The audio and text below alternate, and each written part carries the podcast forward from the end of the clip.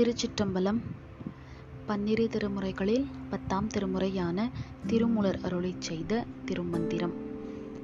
பாடல் நூற்றி தொன்னூற்றி எட்டு கொல்லுதலை மேற்கொண்டவர் நரகத்தில் விழுவர்.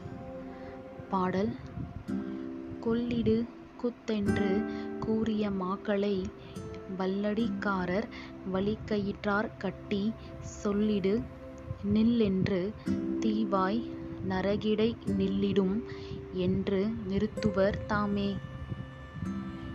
பொருள் கொல் எனவும் குத்து எனவும் கூறிய விலங்கை ஒத்த மக்களை யமதூதர் வலிய கயிற்றால் கட்டி செல் எனவும் நில் எனவும் அதட்டி தீபப் பொருந்திய நரகத்தில் நெடுங்காலம் நிற்க எனவும் ஆணையிடுவர்.